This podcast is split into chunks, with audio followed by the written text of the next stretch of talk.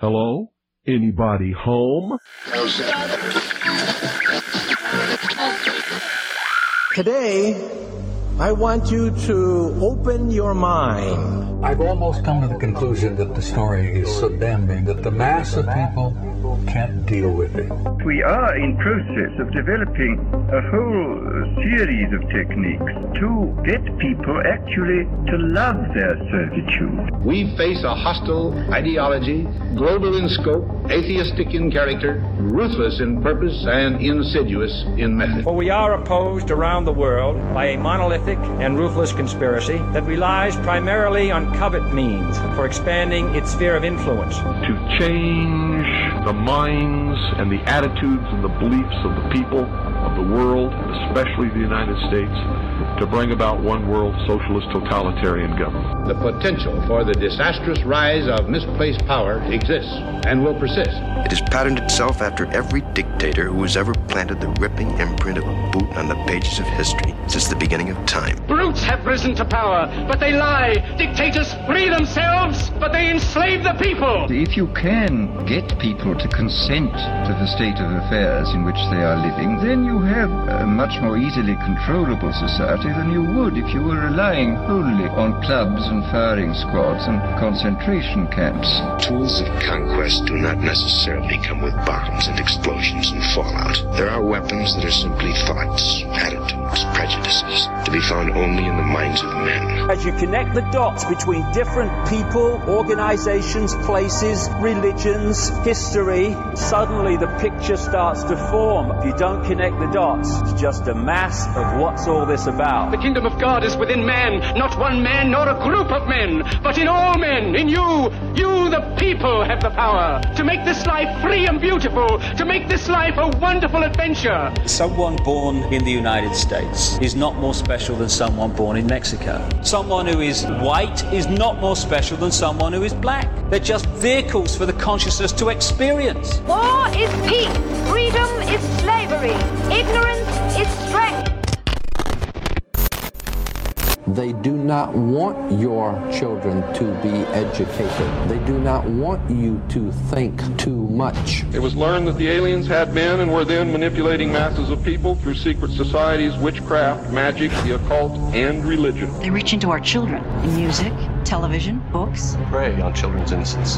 How can I disprove lies that are stamped with an official seal? So if you have the opportunity to stand next to one of these machines, it feels like an altar to an alien god. Genetic power is the most awesome force the planet's ever seen, but you wield it like a kid that's found his dad's gun. The Army Air Forces has announced that a flying disc is now in the possession of the Army. Too many others know what's happening out there, and no one, no government agency has jurisdiction over the truth. Any state, any entity, any ideology that fails to recognize the worth, the dignity, the rights of man, that state is obsolete. A case to be filed under M for Mankind in the Twilight Zone. About time some of you got acquainted with the real hard truth. It's the heart that says, I will not acquiesce. Across the gulf of space, intellects, vast and cool and unsympathetic, regarded our planet with envious eyes. Each of us, when separated, is always looking for our other half. And the desire and the pursuit of the whole is called love. Heart perception will change everything. Freedom is the privilege to be right. Freedom from the disasters of our mistakes.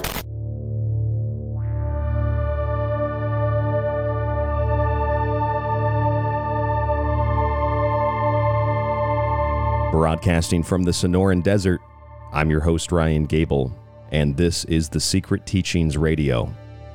If you'd like to contact the show, as always, email us at rdgable, rdgable at yahoo.com. Find us on social media, facebook.com forward slash The Secret Teachings, and on Twitter at tst underscore underscore radio. And you can visit our website, www.thesecretteachings.info, where you can find our show archive and listen and download the shows. Or you can plug in the RSS feed into your player or just search the show on the many radio and podcast players. The show is financed through both your subscriptions to the main archive, though, and through monetized ads played through the free archive. So if you'd like to get rid of those annoying ads, subscribe to the show today. You'll get access to the show, the montage archive, digital versions of my books, and early access to the show plus a private RSS feed. Just visit www.thesecretteachings.info. When you support The Secret Teachings, you keep us on air Monday through Friday, five nights a week, right after Ground Zero and Clyde Lewis. We also have some affiliate sponsors on the website and versions of my book that are physical and not digital that you can purchase as well. And for those of you who might not know a lot about the secret teachings, we've been here for 10 years. We have covered endless subjects and topics. We have interviewed thousands, probably, I'm not even sure, hundreds of guests, maybe not a thousand, but hundreds of guests at least. And uh, we've done uh, thousands of episodes, tens of thousands of hours of radio. And transitioning into the digital social media age is not something that is that is easy for me. I am 31 years old and I grew up with technology and I was there with MySpace and I was there when social media became a thing. But I never got into it. I never understood it. It always made me feel weird. I never liked it. In fact, I only have a Facebook page because I went to film school and in film school, you know, you had to learn how to connect with other people digitally. And as a result of that, they sort of made me create a Facebook page, which I guess I'm grateful for because if it wouldn't have been for that, you know, I wouldn't have had one for, for radio. I probably would have never created one. And over the years, people have told me if you, if you just increase your social media presence, just increase it, and, and it'll like, like it's that easy. And I tell them, well, I've tried. I had a Twitter account. It got canceled. You know, they, they, they basically banned me. And then I, I guess the ban was over. So I created a new one just to see what was going on on Twitter when Elon Musk said he was going to buy it. And that whole deal is still, I believe, in court. And social media, you know, outside of Twitter and Facebook, I'm I'm I'm pretty oblivious to it. I I got pretty much banned from get uh, was a Gab. Gab won't let me post anything. So if you followed us on Gab, it's like a couple hundred people. Uh, I was on there for just a few weeks, and they, they also banned me, I guess. So I, I can't post anything. Uh, Gettr was a pile of garbage as far as I was concerned. I just don't. I don't know. I'm not really, and a lot of that is user error. I'll admit. I'm just not good with social media because I don't care. really, that's what it is. I just don't care. You know, I don't care about the likes and the hearts and the shares. I just don't care about that stuff. It's not interesting to me. And I know that's how we communicate today. We communicate with memes, we communicate with emojis, we communicate with with uh, a very reductionist language. But that's not how I, I choose to live my life. And that's obviously just a personal decision. And I'm telling you this so you know a little bit about myself and a little bit about the secret teachings. But you know, I went out to to vote on on uh, the second, so two days ago. I went out to vote on Tuesday, and uh, never had voted in a in an Arizona election. There was a special election for taxes that I, I voted no on. I did, I did not want taxes raised. But I never voted for a candidate in Arizona, and I've only voted one other time when I lived in Florida many years ago. I told a little bit about this story on Tuesday, so I, I apologize if it's repetitive, but I went down to the voting center and they told me that they could not give me a ballot because I was mailed a ballot. And I said, Well, I didn't get a ballot. They said, Well, if you requested one, you should have gotten one. I said, Well, I didn't request one. So it turns into a 45 minute ordeal. And about 15 minutes into the ordeal, everybody was very nice. I, I started recording the interaction on my phone because I wanted an audio recording. And I got home and I went to uh, my Twitter page and I just I made a statement. I just put a statement up on Twitter, not because anybody follows me. I mean, I've seen 30, 40 people follow me, and my my followers have has not inc- have not increased by I think two. This week I got 30 new followers, and it's increased by two followers on the official ticker. So something's clearly wrong there. But anyway, I posted this uh, this on on um, on Twitter, and I it wasn't even on my official page. That's the other thing. It wasn't even on my official page. I just was scrolling through Twitter. I was looking to see if anybody else had had made a comment or a statement or anything pertaining to voting because I went to vote really early uh, on Tuesday, like 7 a.m. They opened at 6 a.m. So I, I, go I go to Twitter and I scrolled through and just, just just to see if anybody was saying anything, if anybody had any you know difficulty with what was going on. And, and this is all I said. This is all I said. I said, my voting center claimed I had already received a ballot by request, never requested, in the mail. and therefore could not get me a paper ballot in person. And I said it took 45 minutes to resolve the issue. No answer on why the system said I had a ballot registered in already. Now, I'm bringing this up because this is a microcosm of a much larger macrocosm and something we haven't discussed for some time here on The Secret Teachings. If you've read my book, The Technological Elixir, you might be aware of some of this stuff, but I'm I'm I'm I'm simply posting this on Twitter and when I created this new account a couple of months ago, uh, the first thing I realized because I had not been on social media and I don't know like I don't know the cultural hashtags and the memes and I really don't know honestly what a lot of people are talking about anymore. I can get it from context clues. People my age, people older than me, people younger than me, unless you're talking to me about history or something actually happening in reality, I, I generally speaking have no idea what most of the people my age are talking about. Not because I don't understand the concept, I just don't understand the words they're using. I, I, just don't get it, and I feel like I'm I'm like some seventy year old person who's just I'm just supposed to die and and not you know adapt to the way that the world is. And I've tried to adapt. I've tried to adapt to social media. I don't get it. It doesn't make any sense to me. I don't care how many times people show it to me. I don't understand it because my instinct is like, well, that does that just doesn't make any. Why why would I go there for my news? I don't. Why would I go there and just trust what I read? I don't do that on Facebook either. I don't even do that on on news websites I visit. I cross reference thing. I I don't want a super reduced version of reality given to me as if it is it is a fact. So anyway, I posted this on Twitter, and obviously, and this is this is the thing. I'm I'm, I'm going to be as unbiased and as objective as humanly possible here.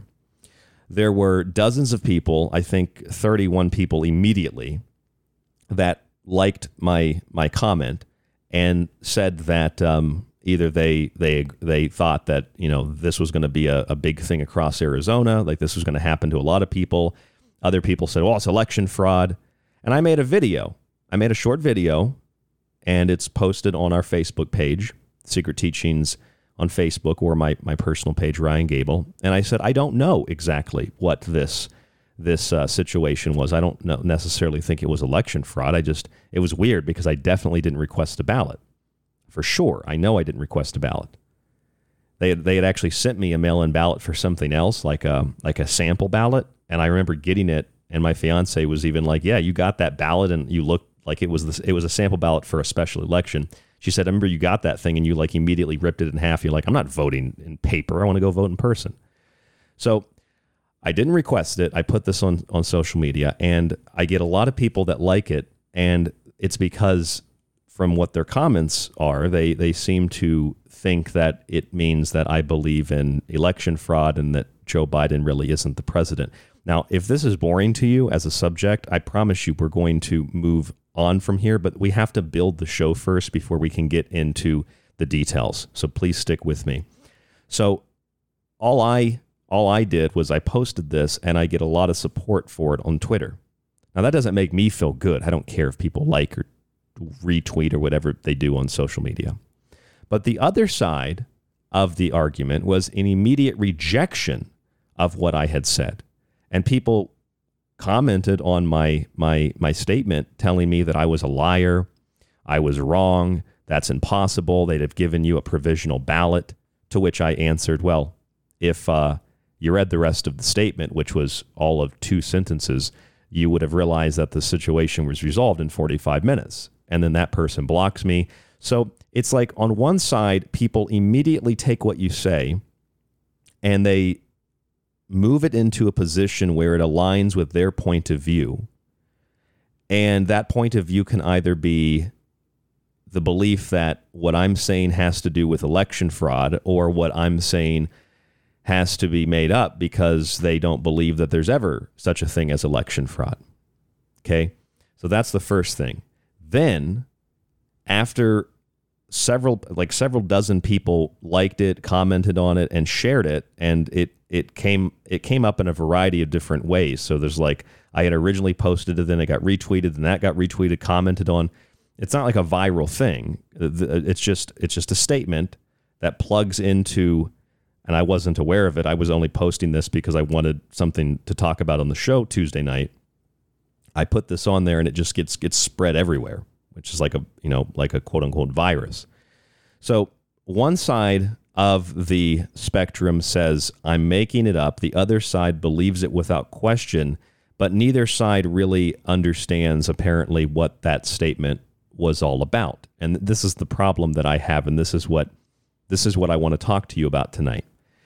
You have let's call it for lack of a better term, people on the left who dismiss what I say without even reading it because they assume what I believe based on the implication or based on the association with the type of content in the statement. And then people on the right immediately support it because they think that I also am assuming, or they're assuming, they think I'm also insinuating or implying that there's been some kind of election fraud and that's now it could be election issues. It could be anything. It, it, like the subject matter is is endless. This is how every single thing is debated today. And debated isn't even the right word because it's not really debated. This is how every single subject is split. It's either you think it's made up and it's a lie, or you think it's 100% true. Now, the average person outside of social media, I know they don't think like that. But I'm saying this is the world of social media. This is what happens in the digital realm. Now, I've learned over the years that those of you who listen to this show, there are lots of people that listen to this show that do not have social media accounts. So you, you don't even probably know what I'm, you know, what I'm sort of referencing here. You, you probably know Twitter, but you know, in terms of the likes and the shares and the tweets and all that stuff. Maybe you know what that is, but I know a lot of people don't have social media who specifically who listen to this show. Some people still send me, you know, paper, you know, letters in the mail because they just don't they don't want anything to do with the digital world, which I respect that and I understand that. And I'm only on here now because of radio, but I don't even really keep it up to date and promote it a lot because I just I really don't care and and and you know I know people that are detractors would say, well, why why are you talking about it if you don't care? Well, I'm talking about it because it is a microcosm of a much larger macrocosm. It is a microcosm of uh, virtually every point of view in political persuasion. How people react to something as simple as as a two sentence statement that was you know essentially innocently posted as a way to kind of document what had happened to me before I made a video and it wasn't even a big deal. I got my ballot, I voted, I came home, and that was it. And that turned into, as of last night, Wednesday, August 3rd, tonight is the third, uh, Thursday, August 4th, 2022. That turned into me receiving death threats. For what? I have no idea. Two people threatened me on Twitter. Why? I honestly don't have any idea. I read you the statement I made and I had I don't know if they're bots or it's likely they're sock puppets. People telling me that you're making that up. There's no such thing as election fraud. And I said, Well, I didn't post anything about election fraud. Why are you making that assumption? And they tell me that they hope I report their threats so I can be investigated by Twitter and law enforcement for making up reports about being threatened. That that's that's literally what one of the people said. Now, when I when I read those tweets, and the funny thing is, I actually reported those two people to Twitter. Within five minutes, I'm not joking. With I have the email. Within five minutes, Twitter responds back to me telling me they found no violation of community standards for thre- for the one guy threatening to kill me. The other person, I think, is a woman threatening to uh, to contact police and have me arrested for violent rhetoric. That's that's how bad it is. And these are people not not with like two followers. These are people with like thousands of followers. So th- they're probably sock puppets more than they are bots.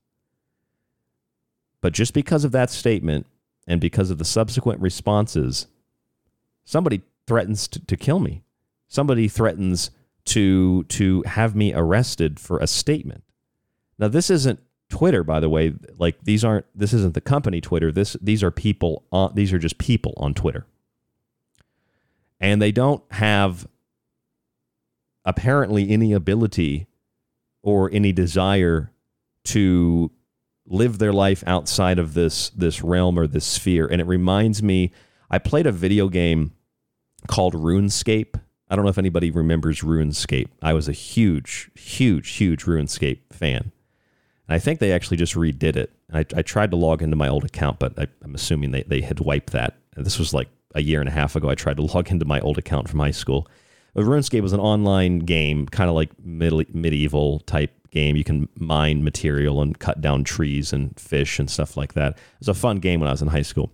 But on that game, there were people, you know, you, you can get you can get up to like level. I think it was like level 100 or something. Maybe you could go higher than that. But there were people on that game that clearly spent their entire lives on that game. And they, you know, they had the highest level and all the best armor, and you know, you, you could you could you talk to because you could talk on the game, you could type, and then you, the, the the the words would be uh, put above your character, and that's you could trade things that way and with other characters. And it was people from all over the world, like hundreds of servers, and so anyway, I I was um, I was thinking of that game because there are people that and that are in that game that act like they own it because they're there all the time. It becomes their domain. And I think that's exactly what we have with social media. We have people that literally live online. They don't do anything else except scroll through their t- their tweets and their Facebooks and their Instagrams. They don't know what's going on outside of that digital environment. They have no idea. And I think that's who these people are that think that they control and that they own, that they get to patrol these platforms on behalf of the companies, on behalf of their political parties or their political affiliations.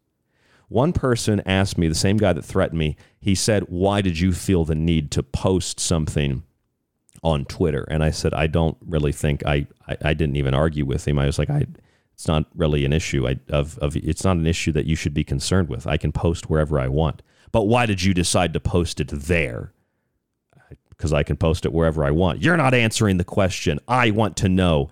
Like this red guard mentality. That's what I called him. I called him a red guard because that's what he's acting like. He's, a, he's basically a red guard. So I feel, as a result of sharing this story with you, I, I want to tell you that I felt very anxious and very nervous.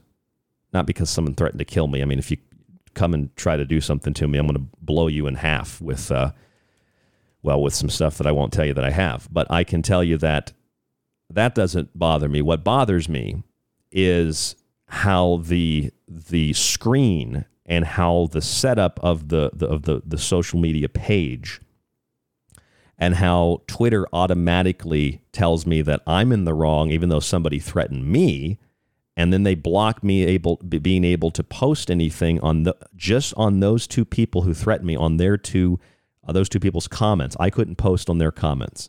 I could post elsewhere, but not on their comments. After I reported them for threatening me, Twitter five less than five minutes, and Twitter overturned my my complaint and said that I I, I did I it was basically a false report. They didn't you know, they didn't find any evidence, even though the tweet was directly there. They never removed the tweet. Just you can threaten people. That makes me think that these these two people were sock puppets.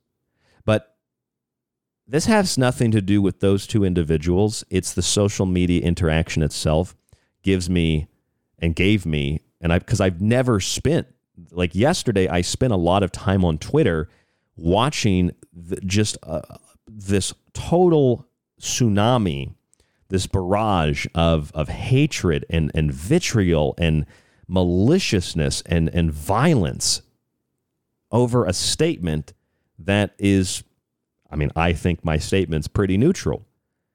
Over a single tweet it's like it's irrelevant. Who cares? I did I just posted it so I'd have a reference point to go back to you know when I did the show. That's it and people demand to know why did you post that? or why did you do this? And then after a while it came out that you know these people were like you're promoting right-wing extremism. You're dangerous. Let's just hope nobody gets hurt because of you. Kind of crap like that. And it it makes me and it made me yesterday i got off of it. I, I was on there i mean for me being on twitter for like two hours is a lifetime. I never i'm on there for like five minutes a night to post my promo and that's it TST underscore underscore radio, by the way. which you can like us, but it's not going to apparently show up as a, as you're you know following us. So long story short, I feel like shaky and anxious, really shaky and anxious, and more, more so last night. And I'm, I'm I'm fine now, but I felt really shaky and anxious, and um, I felt stressed in like a subconscious way. I could feel it. Now, I'm a 31 year old person who I think has my, my head screwed on pretty straight. And I do uh, radio professionally, and I interact with people in well in public and in conferences I've been to and online that can be one out of a hundred or nuts. They're crazy.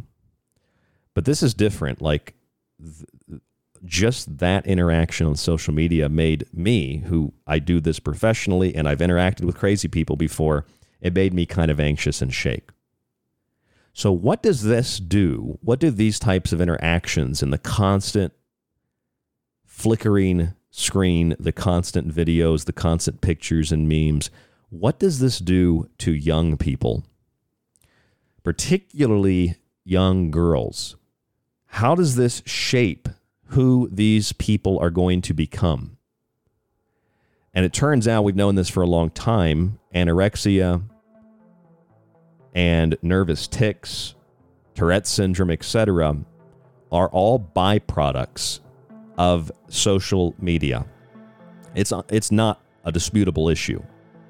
If a single interaction on Twitter from me, one tweet that I just, it's just for show, basically, I just do it to have something for the show if one thing like that can cause me to have that level of anxiety, what is this doing to young kids who are scrolling through this stuff nonstop every day?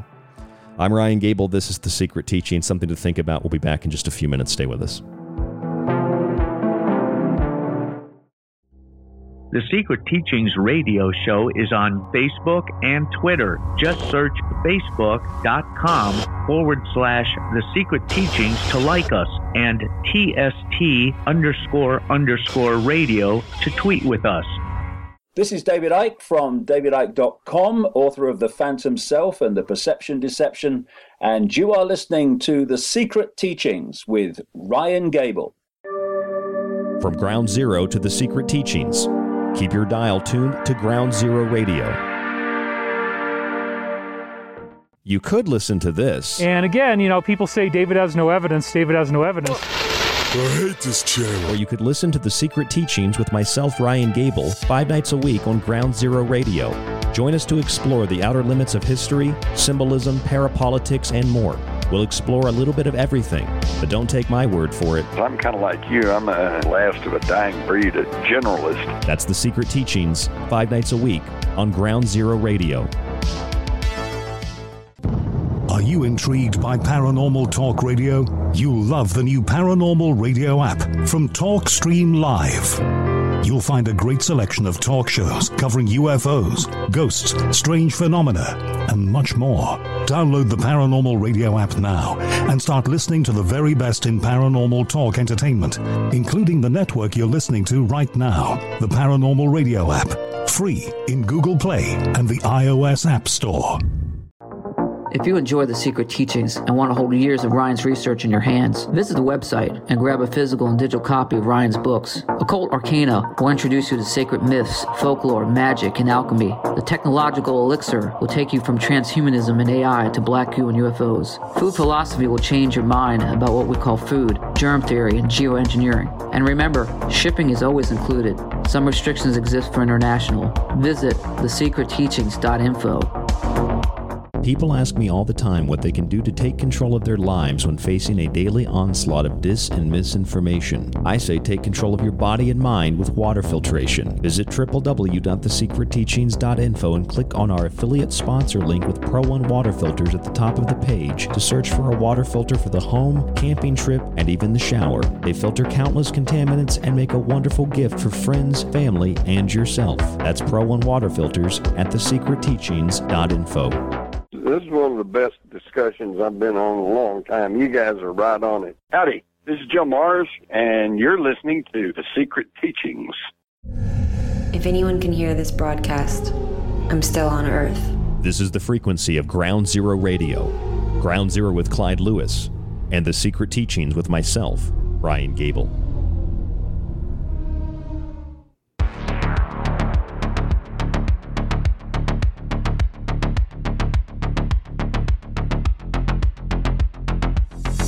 I'm Ryan Gable, your host, and this is the Secret Teachings Radio.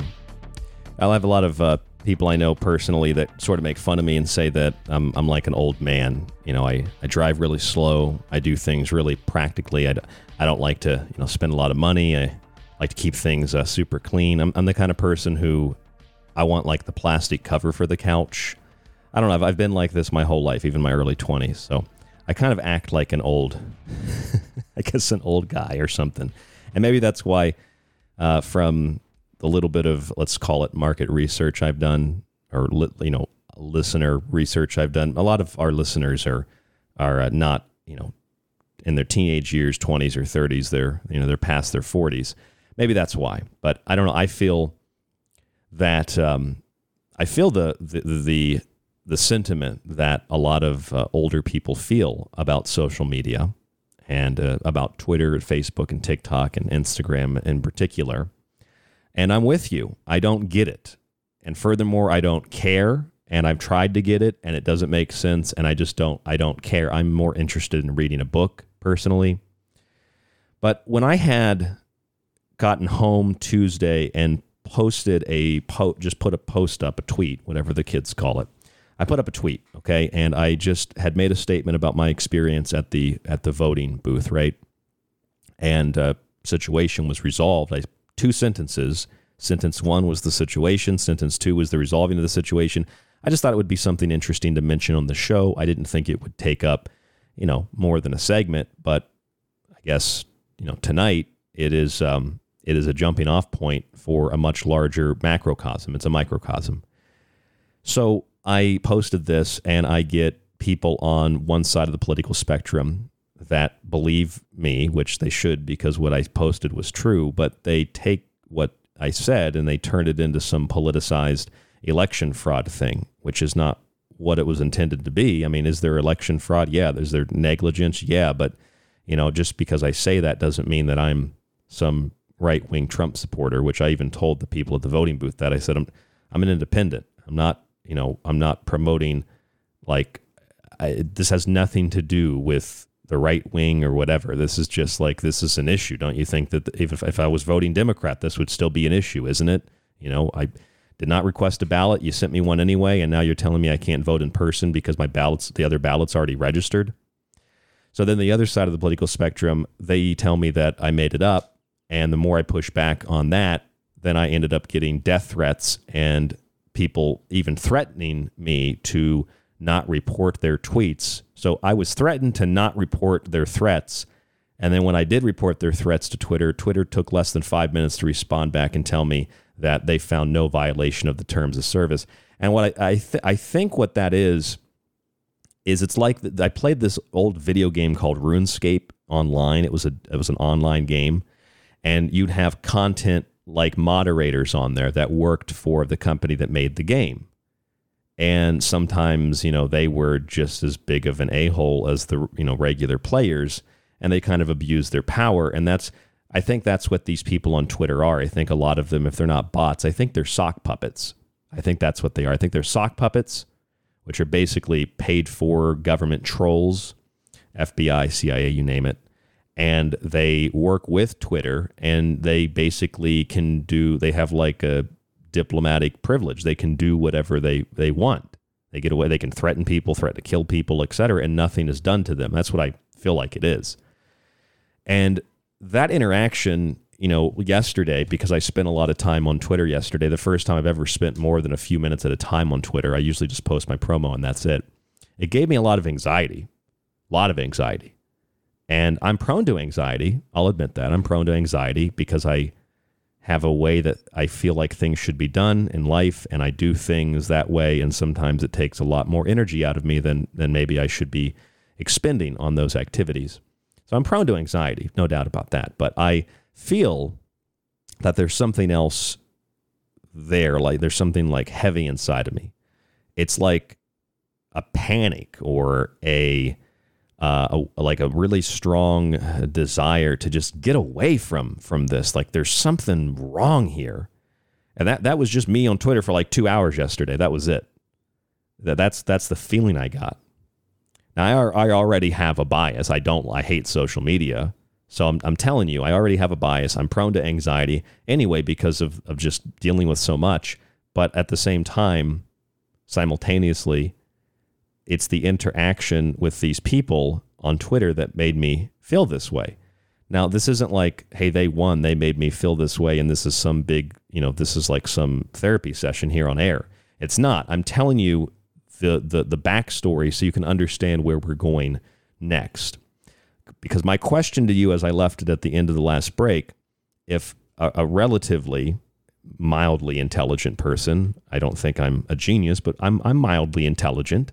I can give myself that.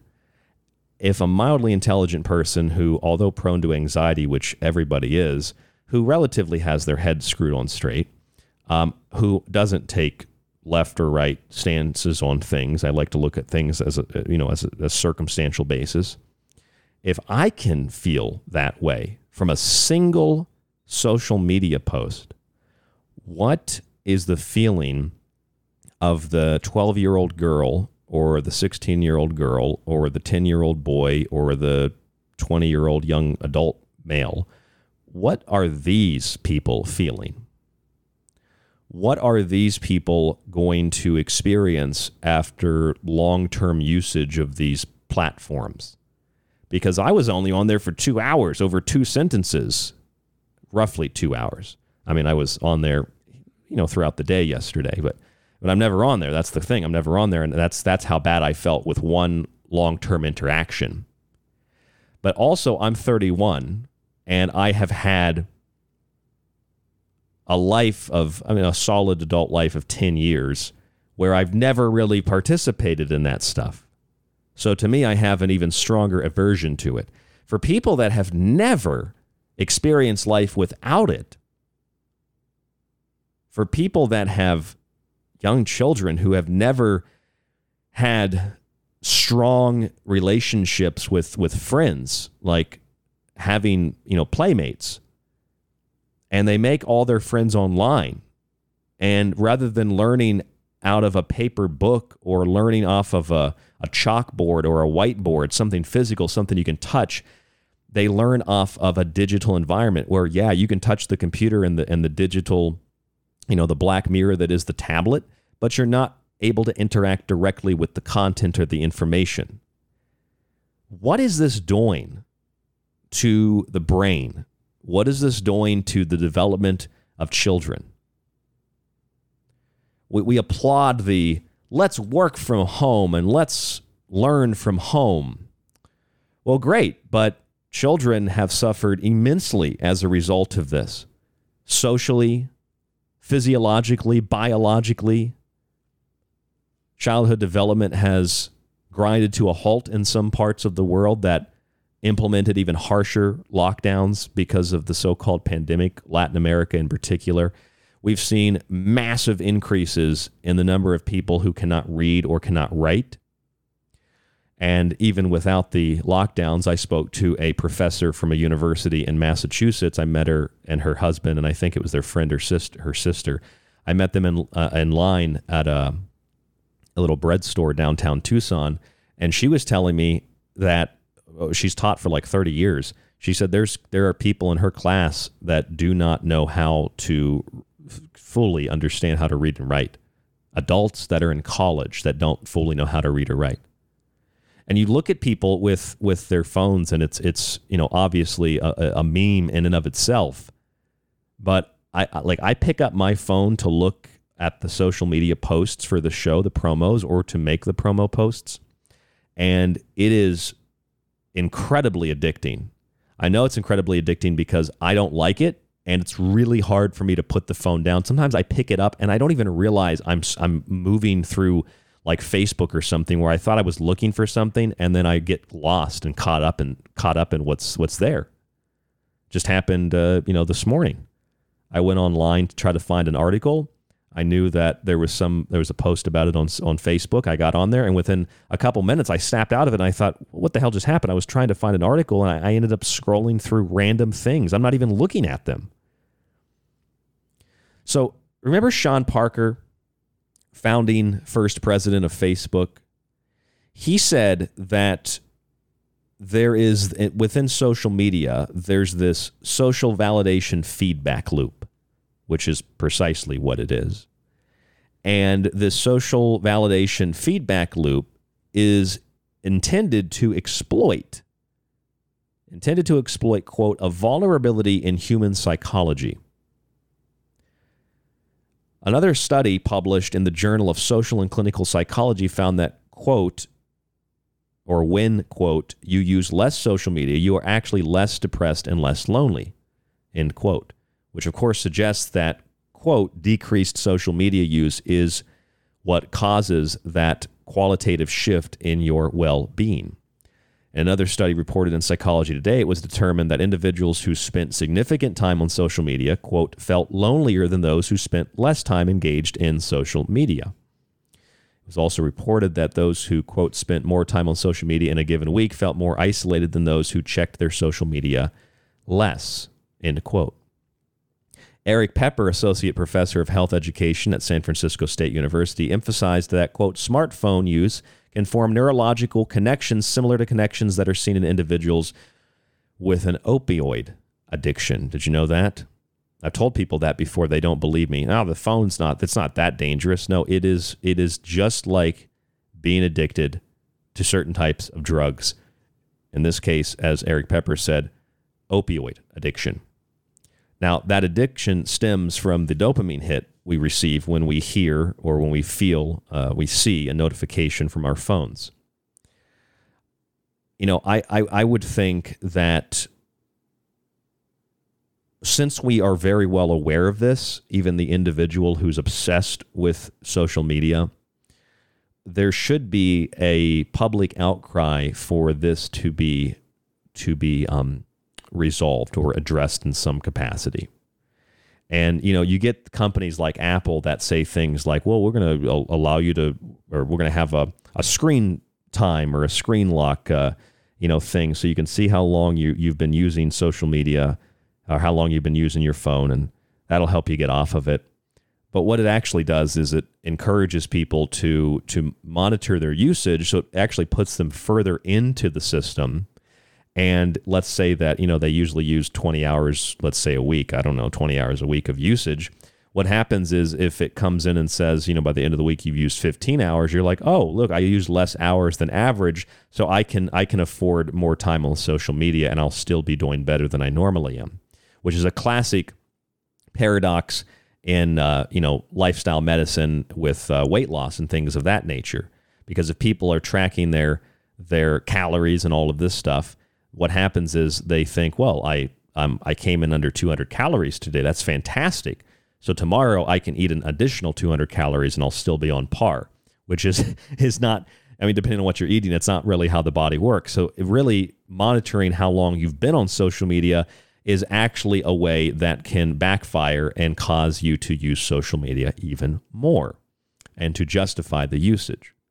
Now, from this, this study from Erik Peper, the University, uh, San Francisco State University, it was determined that people frequently or excessively accessing their phones tend to report, quote, feeling anxious, depressed, isolated, and lonely.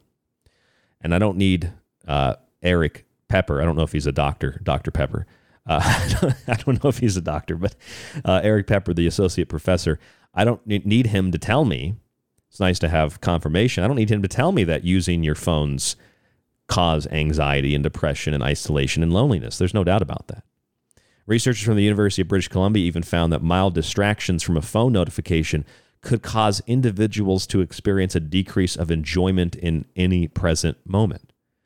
Uh, in other words, if you are distracted from looking at your phone, if you're distracted from feeling or listening to your phone for a notification, like let's say you go, um, you go out to a restaurant and you forget your phone in the car. You could go get it, of course, but or maybe you go camping and you forget your phone at home or something. I don't know. It's probably the first thing most people pack. All right, we got We got toilet paper. We got a tent. You know, I think we got everything. No, we don't have the phone. That's that's the first thing. We got to have make sure we have the phone. What did you pack your tent? No, I have the phone though. So basically, it's the idea, University of British Columbia, it's the idea that if you don't have constant access and connection to your phone, the overall quality of your life is drastically reduced, which is a horrifying notion. That your li- the quality of your life could be reduced because you don't have access to what amounts to a, a, a, an opioid addiction. And you find the same thing, by the way, in uh, in processed, you know, sugars. They will have the same effect as cocaine on the brain and on the body. This next article was published in the American Journal of Preventive Medicine. And uh, this is all in my book, The Technological Elixir, by the way, if you want to grab a copy at thesecretteachings.info. It's a mass, it's 600 pages. It's a massive book, 600 pages, size 11 font, and it is 6 by 9. Uh, published in the American Journal of Preventive Medicine, a specific length of time provided for social media usage and its link to loneliness. People who spent more than two hours a day on social media had twice the odds of perceived social isolation than those logged at one hour. Funny thing is, I just pulled all this stuff up out of my book now, but I that's about how long I spent on Twitter yesterday, and I got the death threats and all that over over just telling of my experience in two sentences when I went to vote Tuesday. So people who spent two hours on social media had twice the odds of perceived social isolation, which, yeah, of course, if it's one hour, you double it at two hours. I assume it's tripled at three hours. Now, the average is I don't know if you knew this, but the average, this is wild, the average that we are engaged with our phones and by extension social media a day is four to five hours. Four to five hours. That is a long time four to five hours. That is the amount of time it takes me to come up with the topic, make a promotion, the picture, put it up on the website, post it as a promo to Facebook, social media like Twitter, which I spend a few few minutes on, and that's it. And uh, then I do the show, you know, and then I get it exported and, and uploaded and all that to the archive. That takes about, if I do it quick, about three and a half hours. On average, it's about four hours. That is how long the average, and that I can do all that in four hours. The average person is wasting four to five hours of their day doing nothing. And yet we talk about how, well, we work too much. 40 hours a week is too much to work. Well, would you have preferred to work 80 hours a week with no breaks? Would you have preferred to work in the conditions of the late 19th century. Uh, life is not as hard as you think it is, but because you're an entitled brat, you think you can waste four to five hours a day on your phone and then complain because you have to work part time. I, have told this story a couple times. Um, my longest uh, friend I have over was like 12 years. I've known known him maybe longer than that, 13, 14 years. I think we've been friends. Uh, he lives in West Virginia, and we had a, a, a semi mutual friend uh, who was really bad. He was really heavy into drugs and all kinds of other stuff. And he was kind of one of those guys who's always looking for like a new angle, a new scam or something, trying to make money. And uh, he he had a part time job working at a it was like a what was it like some kind of it was like a restaurant. They smoked meats or something. It was like a barbecue restaurant or something. It was called Smoke. If you I don't know if you want to look it up. It's called Smoke and Jack. So it's in Morgantown, West Virginia. He worked there, and this kid worked there for like, I think he worked there for like six weeks. And there, and my friend Joey called me and told me he's he's he's like, dude, he's like Matt just quit from the restaurant. You want to know why? And I, I said I said tell me why. This was a couple years ago, and he said because he's like this mf'er works six weeks at this restaurant. He works part time and he quit because he said he couldn't handle the hours and he was burnt out. Part time's like what, 15 to 20 hours a week? He's burned out at 15 to 20 hours a week. Now, I'm not saying that, you know, we should strive to work as much as possible with with no joy, et cetera, and just be just be happy to be to be numb to the situation. Uh, but here's the here's the here's the real, I think, fact of the matter and and and the reality. And I know this to be true.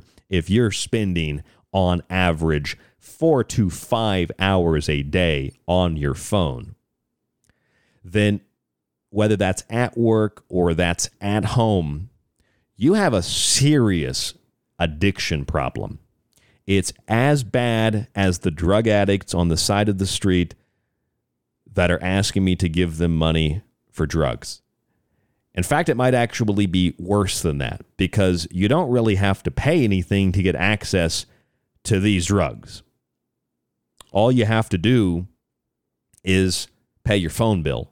And even if you don't, you can still get online and access it. And it's like it's really like invasion of the body snatchers.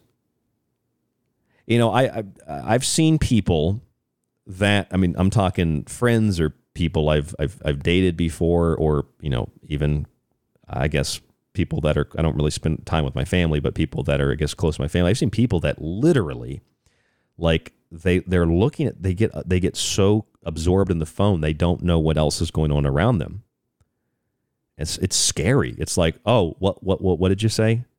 I'm like, are you serious? I've I've I've said I've said your name like six times. You're are you that lost in that black mirror that you can't hear what I'm saying? I mean, this is the exploitation of human psychology. It's the exploitation of a vulnerability in human psychology. And I, I, wouldn't really say, as Sean Parker had called it, a vulnerability, that it's, a vulnerability. It's the knowledge of inherent social needs and desires for companionship and, and social interaction. And it's the exploitation of that with a social validation feedback loop. That's what it is. and you just look study after study after study after study. I've read how many four or five studies from Here's another study carried out by Brian Primack, director of the Center for Research on Media Technology and Health at the University of Pittsburgh. Find, finding that we, we, we spend on average four to five hours a day on our phone. And then you got kids that want to complain, I don't have time to do anything else because I got to work too much. Put down your phone. Geez, I, I, it, it's that simple. It's really that simple. You know, it, it, here's the thing. Here's another microcosm. It's like monkeypox, right? 99% of monkeypox cases are men, 95% gay men with more than one partner on average. Stop having gay sex with more than one person and you won't get monkeypox. It's that simple. I don't have time to do what I want to do. I got to work 40 hours a week. Okay. How long do you spend on your phone every day? I don't know. Well, the average is four to five hours. So if you get rid of half of that, you suddenly have two to two and a half hours of free time every day to do whatever you want to do. Or maybe if you just put your phone down at work, you maybe you could enjoy work a little bit. I don't know. That's another thing. When you focus on your phone, if you don't have it or you're trying to th- you're thinking about it, you, it takes you out of the moment and everything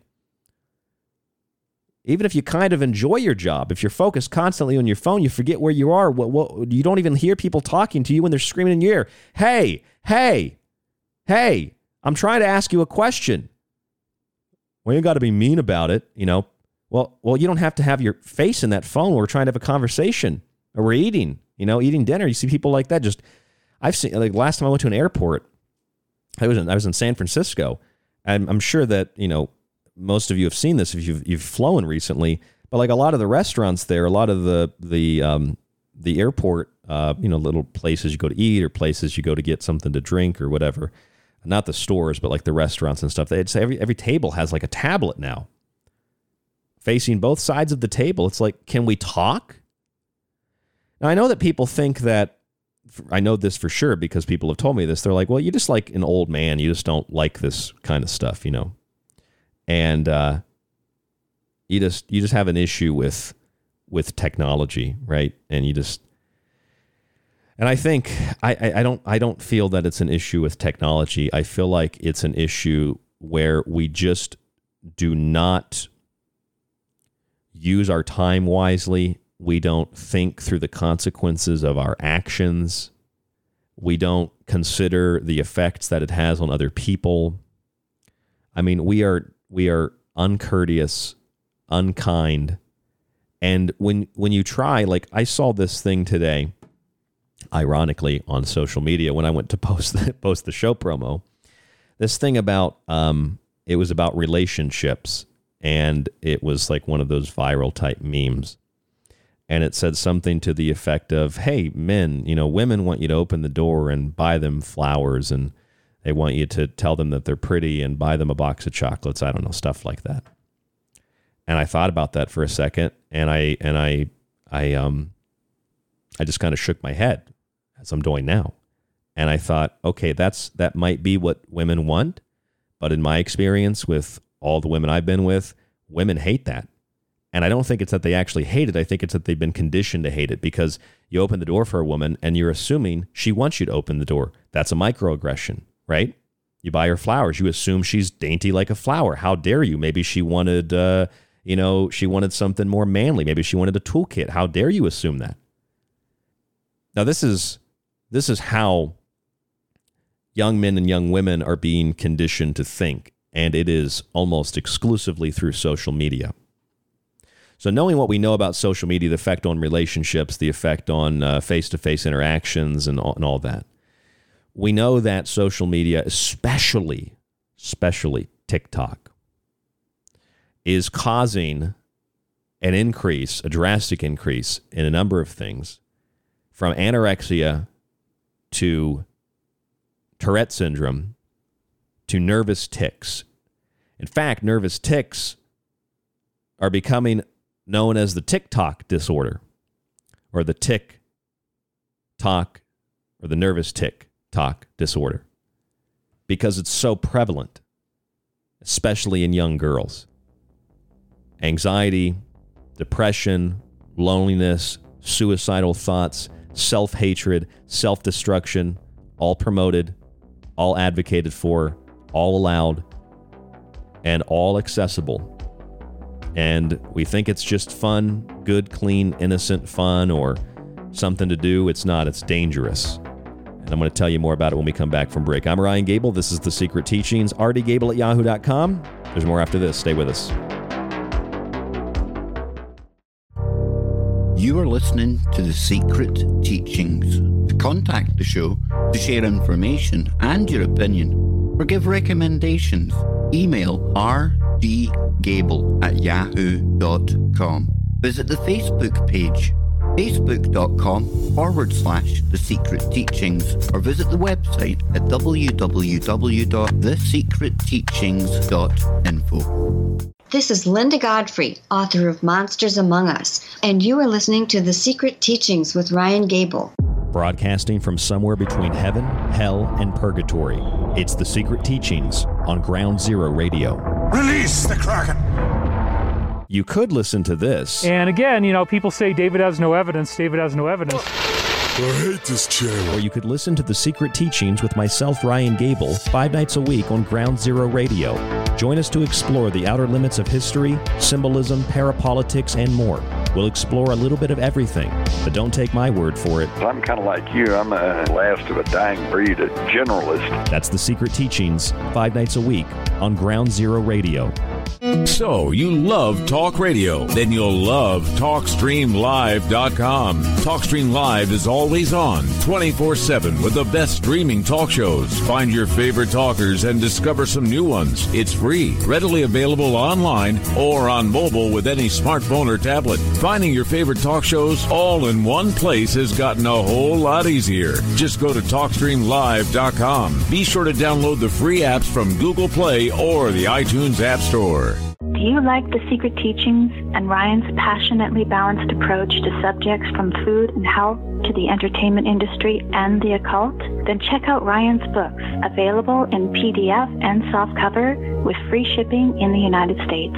For a deeper look into artificial intelligence, UFO cults, black goo, and pacts made with the devil in the music and entertainment industry, have a look at the technological elixir or look for Ryan's masterpiece, Occult Arcana, an encyclopedia of occult knowledge spanning from mythology and science to symbols and sigils, from ritual magic to voodoo, and from comparative religion and psychic abilities to paranormal activity. Just visit thesecretteachings.info. Hello, folks. This is Jordan Maxwell, and you're listening to The Secret Teachings. Excellent shows. Keep listening with your host, Ryan Gable. Think about your hero when you're at ground zero and call out to the fallout back to me.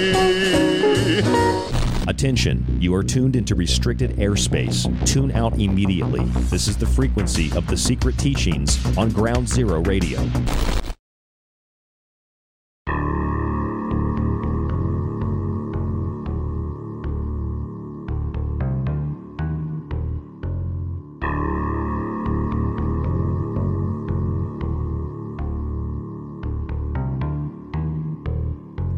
Welcome back to the Secret Teachings radio broadcast.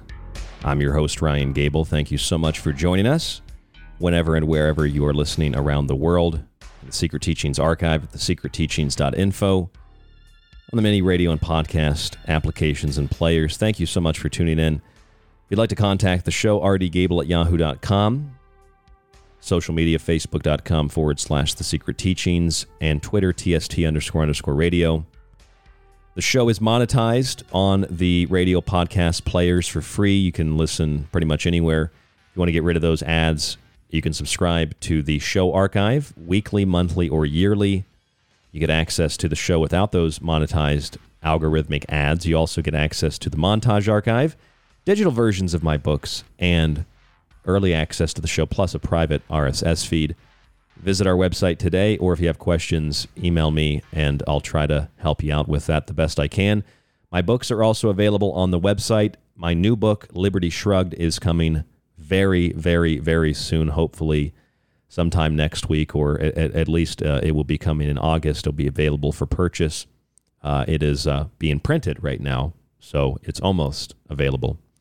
And uh, there's a page on the website, by the way. You can go check out the new book and uh, what it's about www.thesecretteachings.info. So, a little recap before we go any further. For those of you just joining us, try to keep this brief. I go to vote on Tuesday. I come home. I posted my experience in two sentences on Twitter just because I wanted somewhere to, to post it so I could have a reference point to go back and read my thoughts in that moment if I needed to do so on the show. And I had two immediate responses. I had people on one side of the political spectrum that took what I said and made it about election fraud and made it about Donald Trump and Dominion voting, which I, I don't personally think that uh, Joe Biden is the president myself, like in the sense that he's running the country. But even saying that means you believe in election fraud. Was there election fraud? A- absolutely. I mean, if Russia helped Trump get elected, then you know I don't know if Joe Biden was elected. I don't know anything, and that's like that's the whole point. I think. In fact, that point can be made stronger by looking at the other response to my Twitter post, and that other response was, "I am lying. I'm a criminal. I'm making things up. This is what extremist right wing Republicans do when they lose." And I'm thinking, I'm I'm not I'm a registered independent. I'm not, I'm not a Republican. I'm not any of these things. And it escalated yesterday to the point where people started to threaten me. For, for what I have no idea, but I some somebody threatened to somebody threatened to kill me. Somebody threatened to have, uh, and I'm not worried about that. I mean, some I actually made a statement about that on Facebook, and someone said, "Hey, they can have my address," and, and I'm like, "Yeah, that's that's how I feel. You want to you want to come get me? I I uh, I'm I'm kind of okay with that. Come and get me. Try." So I I didn't I didn't really, and that's not like a macho man thing. That's just like uh, I, am armed, so if you want to come at me, come at me. I don't, I don't really care. I have uh, no no issue with that. My, my issue is with how Twitter didn't respond to my my complaint or my report in the way that you would think they they would respond. They would suspend that other person's account, and I reported these two people because they threatened me in different ways. Twitter not only did not suspend them or remove the tweet, Twitter actually told me that I was wrong. They did not violate their terms of service. And then they blocked me from being able to post on their threats. That's, that's what Twitter did. Now, yesterday I spent a lot of time on Twitter, which I never, ever, ever am spending a lot of time on Twitter or any social media. And I started to develop, I could tell I started to develop this like shakiness, like, a, like in my body. And I got really anxious and really, really nervous. Not because someone threatened to kill me. People have been threatening to kill me for, for over a decade now. People threatened to kill me at the Rollins College radio station. You know, security had to escort me out because a bunch of crazy people tried wanted, wanted to kill me. Somebody band, vandalized my car, you know, just because of well, I was taking trying to take a balanced approach on on air, uh, just like I am now, which you know pisses off both sides. At least if you take one sided stances, at least one side is there to defend you. But anyway, the point is, I felt that way, and I felt I felt bad because I felt that way, knowing that the effect that social media had on me has to be exponentially and devastatingly worse on young boys and young girls. I mean, it has to be absolutely devastating. Especially because I felt that way after a little tiny bit of, of interaction with, with social media, sock puppets, trolls, regular people, whatever. I can't imagine what it's like to not know what it's like to not feel anxious and depressed and lonely as a result of um, being on social media because everybody feels anxious and alone sometimes, even if you're married or you have really good friends or you have kids. Everybody feels that way sometimes. That's not a not a bad thing. And some of that might have to do with childhood trauma or past traumatic events or whatever. I mean, you know, humans are humans are I don't want to say fragile, but humans are fragile in the sense that, you know, we are more complex than the physical outer shell. So obviously, everybody feels that way sometimes. It doesn't have anything to do with your partner or your kid. You don't love your wife or your husband or your kids. Like everybody feels that way sometimes. Everybody wants, you know, to some extent, everybody wants validation, right? We want a little bit of validation. And that's what a good relationship's for. That's what having kids is for. We all validate each other and we're, that's what, like, a, like, I guess that's the concept traditionally of a family validation, support, and not just like verbal support, but support, you know, paying bills, all, you know, having a roof over your head, defense, all these things. So, my, my, point is when you have young children who don't know any better and who have only been raised on these types of things, there's, there's going to be some severe consequences. And we are a decade, that's a generation, we are a decade in to the hyper obsessive usage of social media, especially the Instagrams, TikToks, Facebooks, Twitter. We're about a generation in. And the results, I think, are evident not just clinically. We know about the clinical evidence because we've we've just discussed it just a few studies in the last hour. But also the societal and cultural ramifications of the obsessive compulsive usage of these types of things. For example, TikTok, that's the Chinese owned company. Well, they own TikTok through a through another company called Byte Dance. But TikTok is well known to trigger Tourette's and tics in young children and teenagers and girls in particular. In fact, here's a story out of Australia. You can find, I mean, I just, this was from August 1st. You can find dozens of these, and it's every month, every year. This is just a recent one. TikTok clue to growing bizarre turret like tic disorder. Tourette's, or not turret, Tourette, Tourette like tic disorder. Doctors are seeing increasing numbers of teens with with this disorder that um, they say could be caused by uh, social media. Also, they call it, I guess, like a pandemic disorder. Oh, it's a pandemic disorder. No, it's it's called humans locked other humans in cages, and then we wonder why people are traumatized. That's what it is. A virus didn't do that. The article from news.com.au says the following. Again, August 1st. Or it was just August, yeah, August 1st, 2022. A combination of pandemic lockdowns and videos uploaded to TikTok is being blamed for a surge, a rise, a huge rise, and mostly young women displaying bizarre tics and uncontrollable swearing. They have t- Tourette's. In some cases, the Tourette's syndrome like condition has become so bad that teenagers have filmed themselves banging their heads into furniture or even slapping other people.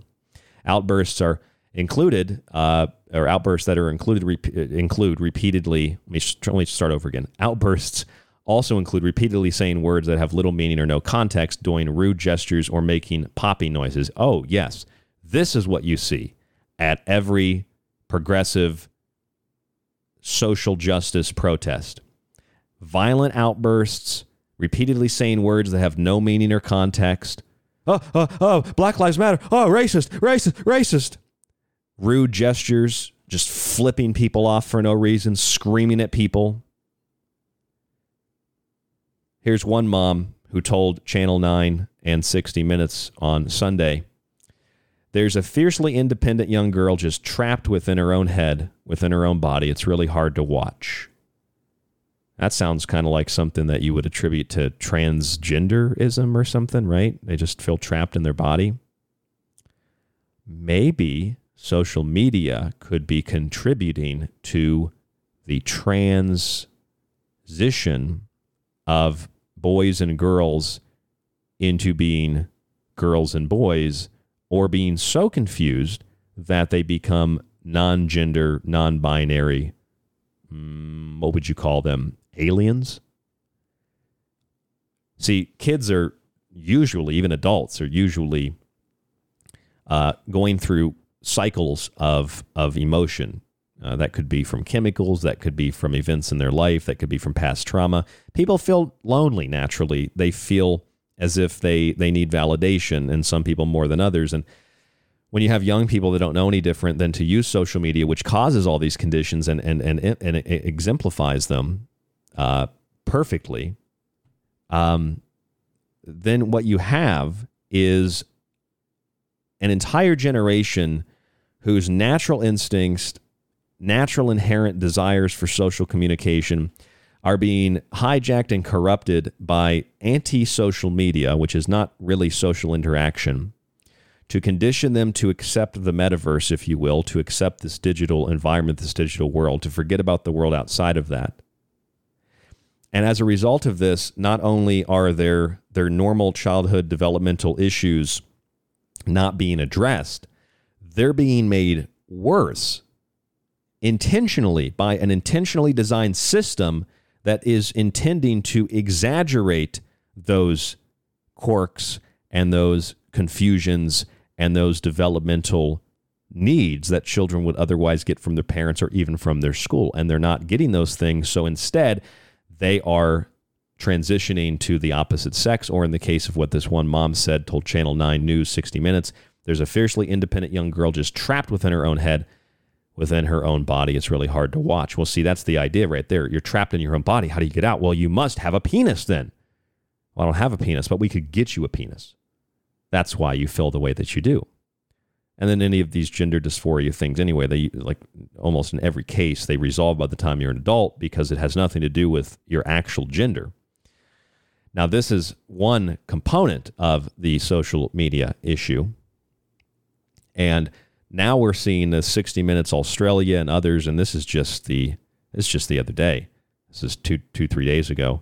Um, parents that are watching their children literally develop Tourette's syndrome and nervous tics and socially unacceptable behaviors in a civil society as a result of using TikTok in particular I haven't listened to this news clip, but this is 60 Minutes Australia. Let's see if we can play it. Spunky, you know, fiercely independent young girl, just trapped within her own head, within her own body. It's really hard to watch her. You were anticipating that one. I was. Yeah, you saw it coming. what, yeah. What made you want to do that to mum just then? Her stupid voice. I don't know. You don't mean that though, do you? and this goes on. They're showing that the uh, the nervous tics and the Tourette's syndrome, the stuff they say and the stuff they do, the middle fingers and violent outbursts, and I mean this, ladies and gentlemen, is like it's worse than an episode of Black Mirror and this is exactly what you see if you've ever I've been to plenty of them. If you ever go to a an activist like protest, this is the type of behavior that you see. The- the- uh, so we can blame it on, you know, political correctness, but a lot of this is coming from social media. And I mean that for the right wing as well because I went to a, a, a right wing event up in Phoenix, and the people there, it's like they had Tourette's too. It's like, uh, uh, Dominion voting machines, Dominion voting machines, and this and the Arizona Senator Wendy Rod was it Wendy Wendy Rogers, I think it's her name. She was explaining to them why Congress isn't in session right now in the state, and they just couldn't understand. They just keep screaming about about Dominion voting machines. It's like it's the exact same thing. The exact same thing. It's just on the right or the left. It's the same thing.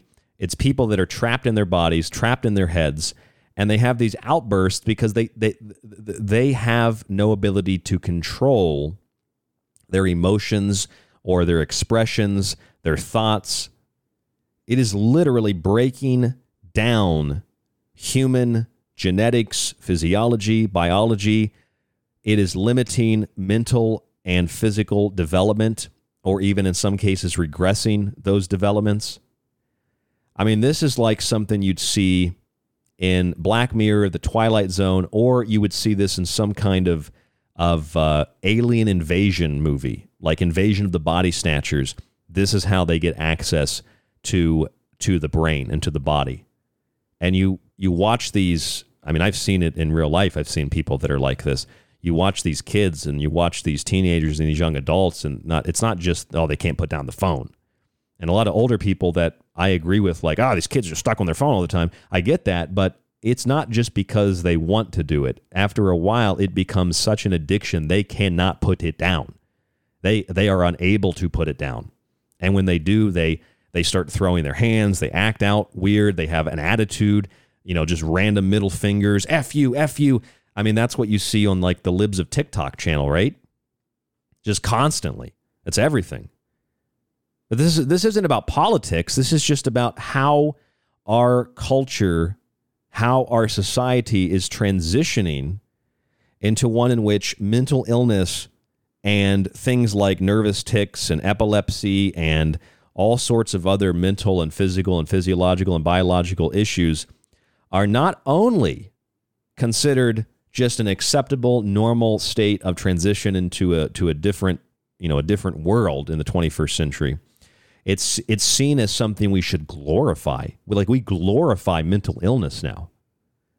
So you look at some of these articles, and that's just one from Australia. That's 60 Minutes Australia. Here's another one. This one here, the real story behind the TikTok tics. Experts say the movement disorders are often triggered by anxiety and spread through social media, and that all those online videos aren't necessarily helping. That's April 13th of 2020 two. 13 year old girls having seizures after social media usage. And obviously, a lot of this is controversial because it's happening more so to girls and it's being referred to as like a a rejuvenation, a revamping, uh, a rebirth of the the old the old idea that women, you know, are hysterical, right? The association of women hysterical, which is, you know, the word hys- hysterectomy uh, comes from that hy- hysterical hysteria.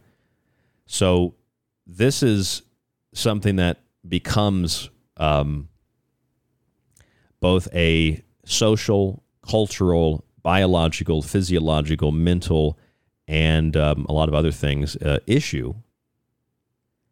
And when you look at this is just TikTok that is is being. Let me tell you this: I've never used TikTok, so I, I, know, but I know that it's. I've seen other people use it. Like I know what it looks like with the, the short videos.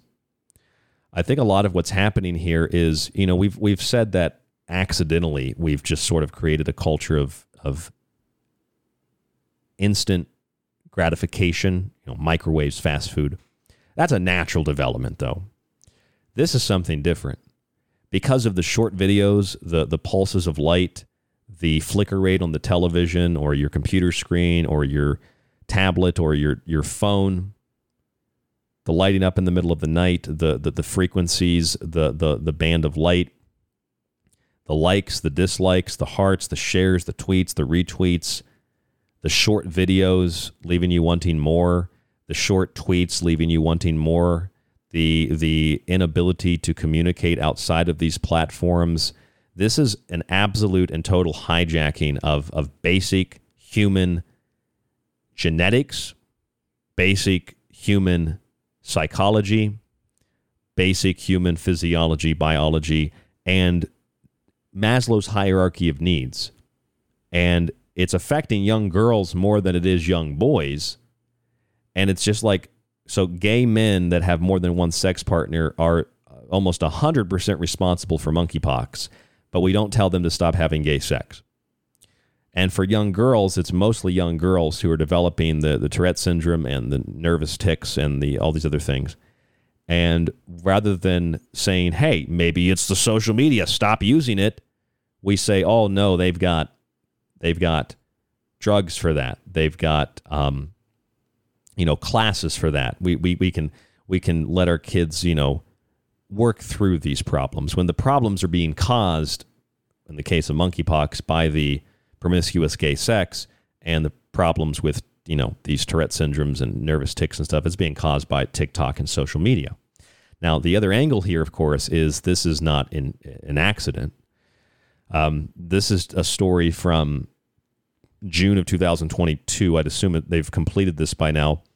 Uh, TikTok said it has completed migrating information on its U.S. users to servers at Oracle Corporation in a move that could address U.S. regulatory concerns over data integrity on the popular short video app.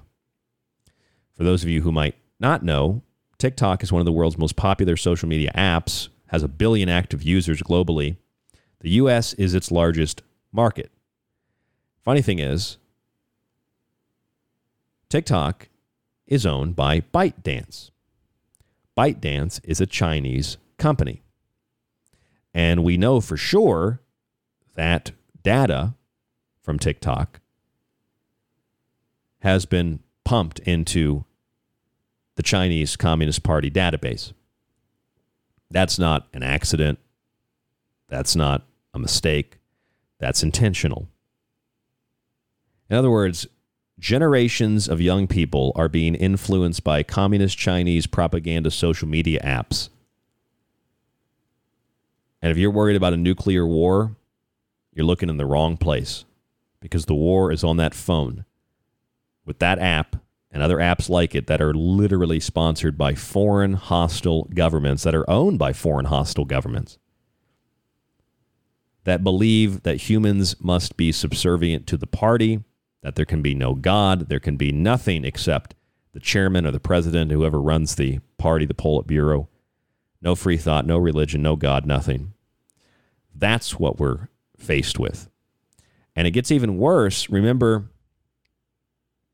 remember, uh, Donald Trump wanted to to ban some of these social media platforms. Which one thing I, I agreed with Donald Trump. Yes, they should be they, these should be banned in the United States because this is not an issue of you get to use whatever app you want to use. You're a free American. This is an issue of both national security from a, from a direct national security perspective, but also long term national security.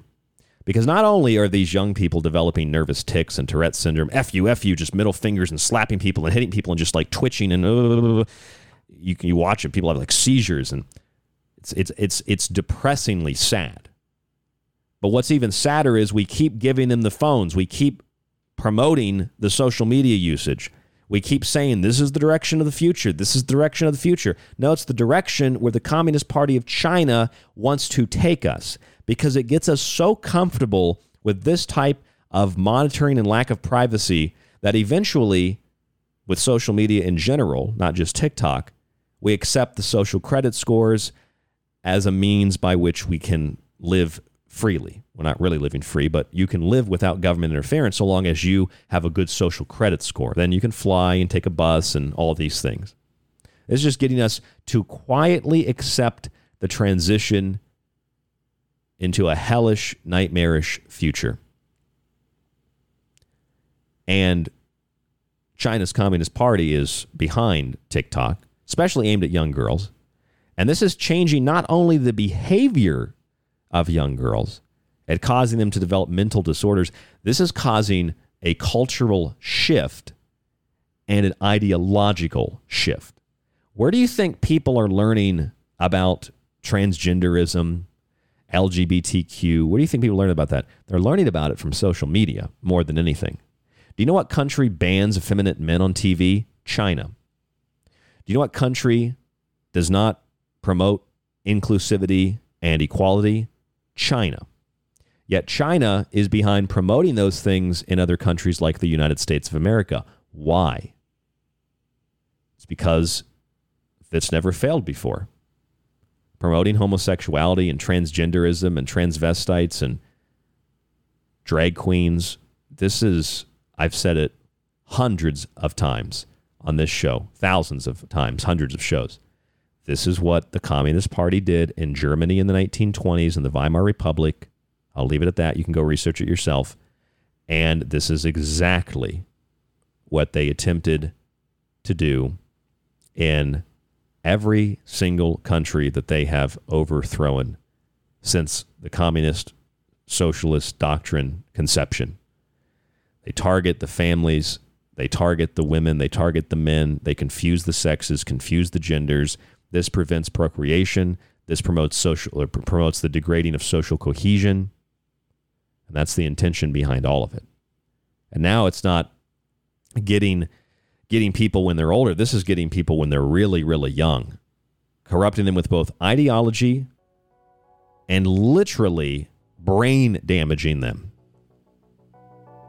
And as parents, you should just absolutely wipe this garbage from children's phones. In fact, if children are going to have phones, give them a flip phone. Oh, what other kids have it? Uh, okay, other kids smoke uh, weed, other kids smoke crack, other kids do a lot of other things. It doesn't mean your kid has to do it. I'm Ryan Gable. This is The Secret Teachings. There's more after this. The nervous tick tock. Tick tock. Tick tock. Social media. I don't know. Um, there's a lot more coming after this. Stay with us.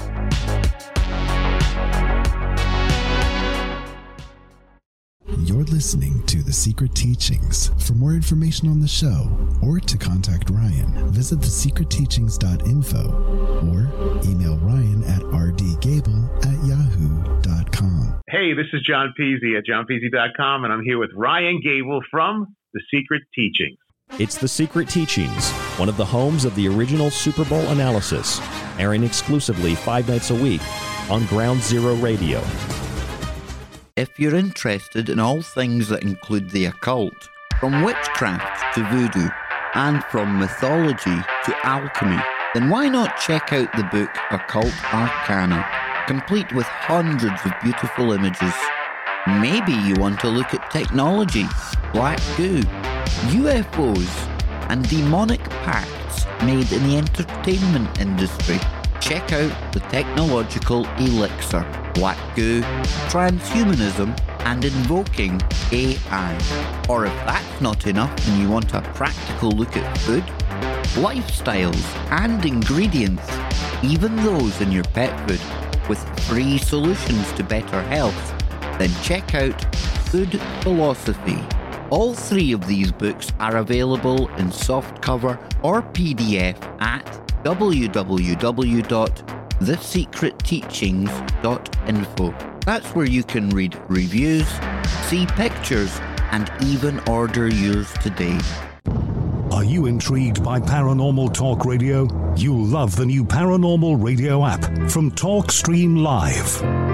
You'll find a great selection of talk shows covering UFOs, ghosts, strange phenomena, and much more. Download the Paranormal Radio app now and start listening to the very best in paranormal talk entertainment, including the network you're listening to right now, the Paranormal Radio app. Free in Google Play and the iOS App Store. You could listen to this. And again, you know, people say David has no evidence. David has no evidence. I hate this channel. Or you could listen to The Secret Teachings with myself, Ryan Gable, five nights a week on Ground Zero Radio. Join us to explore the outer limits of history, symbolism, parapolitics, and more. We'll explore a little bit of everything, but don't take my word for it. I'm kind of like you. I'm a last of a dying breed, a generalist. That's The Secret Teachings, five nights a week on Ground Zero Radio.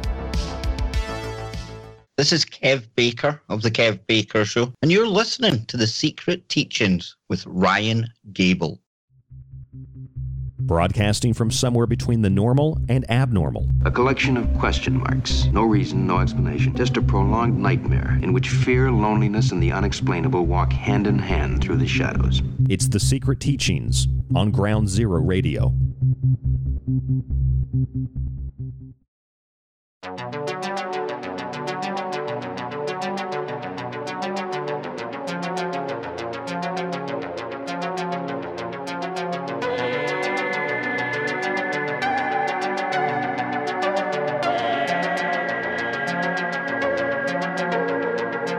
I'm Ryan Gable, your host, and this is the Secret Teachings Radio, broadcasting five nights a week, Monday through Friday, right after uh, Clyde Lewis and Ground Zero. And um, tonight is a is an interesting subject, especially because it can be seen as highly controversial. Social media has long been known to cause anxiety, depression, feelings of isolation and loneliness you can call it social, but it's obviously just antisocial, you know, which is in and of itself a, a, statement that has become almost like rhetoric for those that are in opposition to social media usage, but it is an antisocial system. TikTok, in particular, though, which is a short video app, is now being documented and has been for a couple of years, but this is becoming very well known. TikTok is responsible for the development of nervous tics, Tourette's syndrome, and emotional, sometimes violent outbursts. TikTok is furthermore known to collect and store mass amounts of intimate data. Other apps, social media websites do the same, but TikTok is arguably even more dangerous because the app is run by a hostile foreign government. And that hostile foreign government is probably the biggest threat to the United States in the world. And not only that, but freedom in any form that it exists in the world.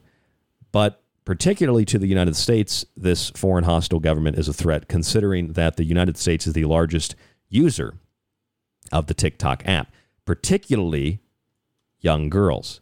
And this is what we're seeing in young girls. We're seeing nervous tics, Tourette's syndrome, emotional, and even violent outbursts. Also, an interesting article that I read to you earlier, and I found this to be uh, just as just as unnerving as those other issues. But you have people that you know it's it's like Tourette's, where they you know they'll often curse and say things like that, and they physically act out in a Tourette-like manner. But as I was reading one article, I, I thought this was interesting. I read it to you earlier. That a lot of the times what happens is they are saying words that have little meaning or no context, which is like Tourette's, but it reminds me of social justice warriors and even right wing people that are the right wing version of social justice warriors, where they don't really have anything to say. They don't even know what they believe, they don't even know what they're doing. They just scream at you, you know, like racist, sexist, bigot. I mean, that's it's Tourette's, is what it is. It's Tourette's. It's it's or it's a version of Tourette's microaggression, racist, bigot, sexist, genderist. How dare you misgender me? You dead named me. Just just absolute mental illness hysteria. And again, considering that the app is run by communist China, it's it's no no doubt, no doubt, it's no surprise that the application is a threat to U.S. national security, but it's also a threat to the development of the youth, the development of the youngest generation. We've seen about 10 years of the usage of these types of things. TikTok is a more relatively uh, recent, you know, uh, development in in terms of, of of news coverage because it's now after you know long time usage. It's been shown that young people, usually young girls, are developing these types of um, of nervous tics and other things like that, which is really a frightening thing. It's basically a foreign hostile government reprogramming or just programming the youth of our country. And it's it's a it's a complex and more covert method of programming the youth than doing so through college and and educational establishments. So it's no wonder that you go to uh, I mean San, from San Diego to Texas to Florida, and they're teaching kids um, things like eating bugs and teaching kids how to have gay sex, teaching kids what semen tastes like. That's a real thing in San Diego. What does semen taste like? Ask the young kids. In Texas, it's just gay porn given to the kids. In Florida, it's here's how to eat insects. Oh, by the way, inflation is caused by people that counterfeit money. We had a teacher on uh, the show Monday to talk about that. Anastasia Billman from Florida. She's been a teacher for a couple, like two, two decades or more, two and a half decades. This is what kids are being taught in a lot of schools, and then they simply deny that that is what's being taught, despite the fact that we have the textbooks and we've seen the slides and we it's on school board, like it's it's on websites for the school districts. School boards talk about it. It's just like it's a it, that's it's reality. So basically, what this is, is a younger generation being programmed by a foreign hostile government that does not adhere to the same social justice, social warrior uh, mentality. Like China does not allow feminine men on TV. China does not like gay people. China does not like black people. China does not like inclusion or equality. China does not like equity. China does not like anything except what the party determines to be reality. And yet, China is helping to push these ideologies on the youth. So we create gender activists at a very young age, or whatever we want to call them, social activists, where we use the open and free system of a right to protest as the means by which to promote a degrading, dehumanizing, and demeaning ideology in the name of equality and peace promoted by a country that is the very opposite of equality and peace, very opposite of freedom, etc. The US is the largest user of TikTok, young girls in particular, and this is basically the programming of an entire generation by a hostile foreign government. And why Congress is not doing anything is probably because Congress is just as oblivious to this as as as the rest of us are. And of course, there'd be a huge backlash if there was to be a ban on TikTok and Twitter. And this is the kind of thing, well, maybe not Twitter so much, but TikTok. This is the kind of thing that, just like Governor Ron DeSantis in Florida, they, they get rid of, they, well, they don't ban them. They just don't approve textbooks that teach kids how to be racist. They don't approve textbooks that teach, teach kids how to be, you know, genderist and sexist and all these other things. And California's governor, Scum, whatever his name is, he just says that's banning books. And see, what happens is if you try to prevent children from seeing hardcore homosexual, it's one thing to see regular pornography, but to see homosexual pornography or to see trans pornography, to prevent kids from seeing that uh, in a cartoon form, nonetheless, in states across the country, is seen as banning books. And if you were to talk about getting rid of TikTok, it'd be the same thing. Oh, they're banning apps, they're banning books. They're no different than the Nazis. Well, funny thing is, you actually wouldn't be much different than the Nazis, but the banning of certain types of material, I know this is a controversial statement. Please allow me to make it without calling me names. Um, some of the things the Nazis banned, I agree with those things. I agree with them because if you read Mein Kampf, Hitler said that they were banning smut and what he called just raw sewage that was being pumped into the mouths of the consumer. So that would be pornography, transvestites, drag queens. That's what was promoted in Germany all throughout the 1920s. That doesn't mean I like Hitler. You know, I, I just, when people make that assumption, oh, you must like Hitler. No, I just, I agree with some of the things that Hitler and the Nazi Party agreed to ban smut, pedophilia, pornography of all kinds, transgenderism, and drag queens in the forms of entertainment that it had been published in to corrupt the minds of the children, to confuse them, and to destroy relationships between adults. And the goal was to bring Germany to its knees to introduce a communist dictatorship, which they couldn't do physically because, unlike the Russian uh, uh, Bolshevik Revolution, the German military was able to stop the similar Bolshevik revolution in Germany right after World War One. So I agree with yes, some of the things that Hitler agree, wanted to ban. Yes, I agree with those things. We we should ban those because those are not those are not kosher, if you will. Those are not cohesive to a civil society. There's a difference between banning a book because it presents the idea that all people are created equal. It's there's a difference between putting a trigger warning on the US Constitution, which the National Archives has, and preventing a book, not even banning it, just preventing a book from being placed into public education because it teaches kids how to hate each other based on the color of their skin. There's a huge difference. These people are so bold though, they will give you literal pornography, specially designed for children. Literal pornography, and then say, well, if you want to ban it, you're just a Nazi trying to ban books. No, in a civil society, when you are promoting this type of material to children, you are a predator, you are a criminal, you are a psychopath, you are a pedophile, or at least a borderline pedophile, or a supporter of such an ideology. You intend to corrupt the minds of the youth. You intend to undermine a free and open society. You intend to undermine the rule of law. When you intend to do those types of things, you don't have a right to publish anything that you want to publish. And that smut and that filth and that trash that you're trying to shove down the throats of children like an active sewage pipe exploding in their face, as Hitler called it in Mein Kampf, then we have a problem. And you don't get to submit that stuff and you don't get to have that stuff approved, and that stuff is not going to be distributed. That's why when you walk out of a, of a sex shop, they put a black bag, you know, put everything in a black bag, right?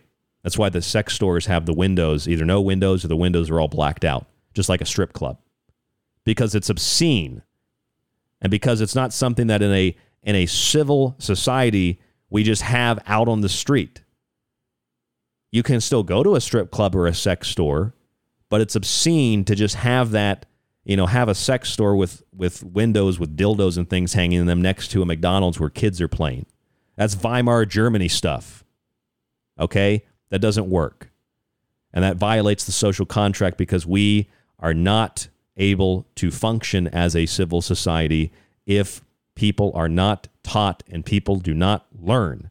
Young kids do not learn what it means to be respectful, what it means to be civil, what it means to be truly equal, meaning that you are provided opportunity and based on that which God has given you as a talent or a skill, or based on your hard work, you can use that opportunity to create something, including a better life for yourself. You can choose in that free society. Choose to have a family, choose to better the world. Or you can choose to teach little kids the different names for a penis or a vagina. You can choose to peddle the smut and the pornography. I know it might seem like I'm getting off topic, but I'm not. I promise you, because all of this is being peddled by universities. It's being peddled by even young, uh, like really young, like kindergarten classes, first grade, second grade, third grade, California to Texas to Florida, all across the country. Most of you already know this. And of course, you listen to this and you're like, oh, this is like Tucker Carlson and Fox News. Listen, I don't watch Tucker Carlson and Fox News. I've watched a few clips. I agree with Tucker Carlson. That doesn't make me a Republican or a conservative. It makes me a concerned citizen. It makes me an American. Nothing has to be reduced to politics to understand it. And if you need to reduce it to politics to understand it, you've got a serious mental aversion to reality. TikTok, just like what those kids are being shown in school, simply exacerbates the problem.